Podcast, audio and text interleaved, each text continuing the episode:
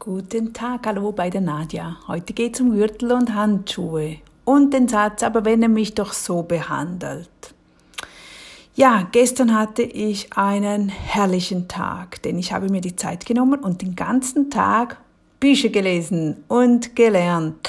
Wenn ich mich damit beschäftige, dann bin ich einfach wie im siebten Himmel. Den ganzen Tag nur lesen und lernen. Das ist eigentlich mein Ding. Hast du auch sowas, wo du so richtig das Gefühl hast, ja, yeah, das tut mir gut, das ist es. Überleg mal, was ist es bei dir? Was könntest du den ganzen Tag tun, das dir einfach nur Freude bereitet?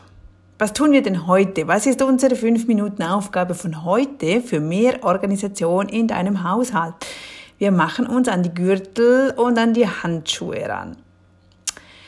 Schau dir mal deine Gürtelsammlung an. Hast du viele Gürtel? Hast du Gürtel, die du noch nutzt oder doch nicht mehr so? Nimm einfach mal alle Gürtel beisammen und dann überlegst du, okay, diese will ich noch, diese trage ich noch, dieser ist defekt, dann kommt er weg, dieser ist nicht mehr schön, kommt auch weg. Dasselbe mit den Handschuhen. Nimm alle Handschuhe beisammen, findest du überall überhaupt noch beide Handschuhe? Sind die noch gut? Passt die Größe? Passt das Modell? Und sonst weg damit. Also die Gürtel nimmst du heute dran und die Handschuhe.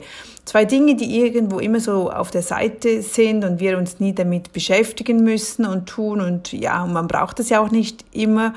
Und trotzdem, wenn man mal einen Gürtel möchte, einen schönen Gürtel oder einen nutzvollen Gürtel, dann sollte er ja intakt sein, sodass du einfach reingreifen kannst und sagen, jawohl, er funktioniert, er ist gut, er ist nicht defekt, die Ösen sind gut, vielleicht bist du dünner als die Ösen sind, dann muss man manchmal noch Löcher reinbohren oder halt, ja, sagt man, weiß nicht. Einfach achte darauf, dass die wirklich intakt sind. Dann habe ich wieder einen kleinen Coaching-Tipp, immer so von den E-Mails oder den Nachrichten von meinen Lesern, wo ich mich doch immer wieder drüber freue. Hier ist einer, wo mir jemand schreibt, der Auszug, hallo Nadja, aber es ist so schwer, wenn er mich doch so behandelt. Bla bla bla bla bla. Das ist so einfach ein Satz aus dem Ganzen. Solche Nachrichten erhalte ich immer wieder und ähm, ja, ich habe jetzt ein Beispiel dazu. Der Satz, es ist so schwer, wenn er mich so behandelt, das kann natürlich auch ein Mann oder eine Frau sein, umgekehrt, das ist einfach wirklich ein effektives Beispiel, das reingekommen ist. Was heißt das für uns nun? Was könnten wir uns fragen?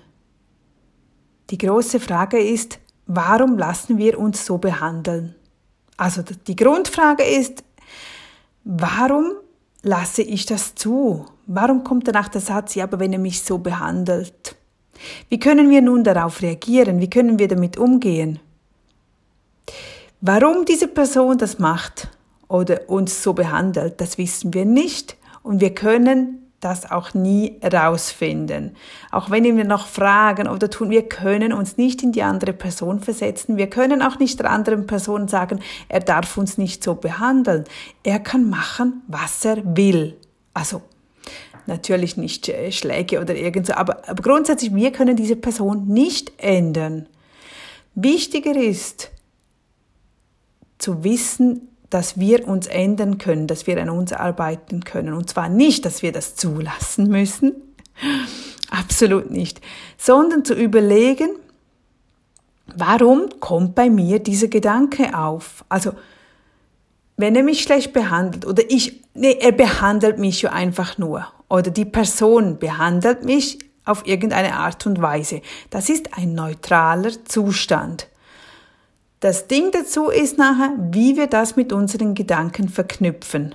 Also, wenn, wenn wir uns dann schlecht fühlen und denken, hey, das ist nicht richtig so, dann denkst du das für die andere Person. Die denkt ganz anders. Also, wichtig ist festzustellen, wie wir darauf reagieren, wie wir darauf denken.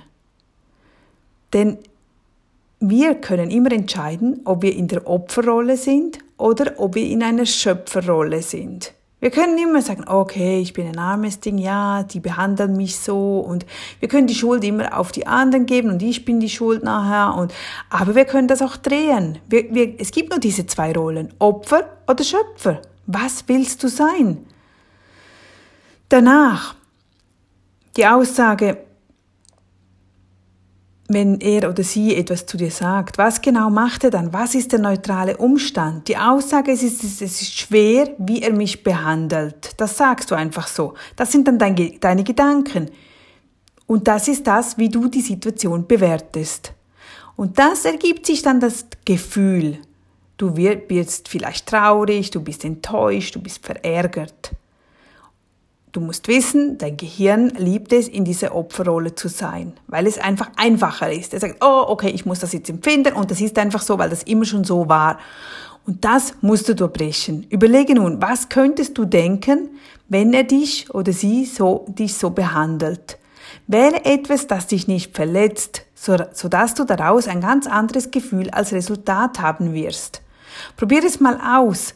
Beim nächsten Mal, wenn du das Gefühl hast oder wenn du dir denkst, hey, der behandelt mich so, dann stoppe das, schreib dir auf, was hat er jetzt genau gesagt, was hat er genau getan, warum empfindest du das als eine komische Behandlung, warum macht es das traurig, was macht das mit dir?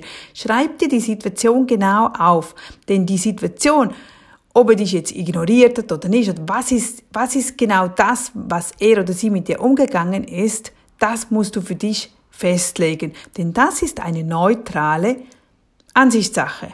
Das ist nur dein Gedanke, das danach denkt, hey, ich will mich nicht so behandelt fühlen.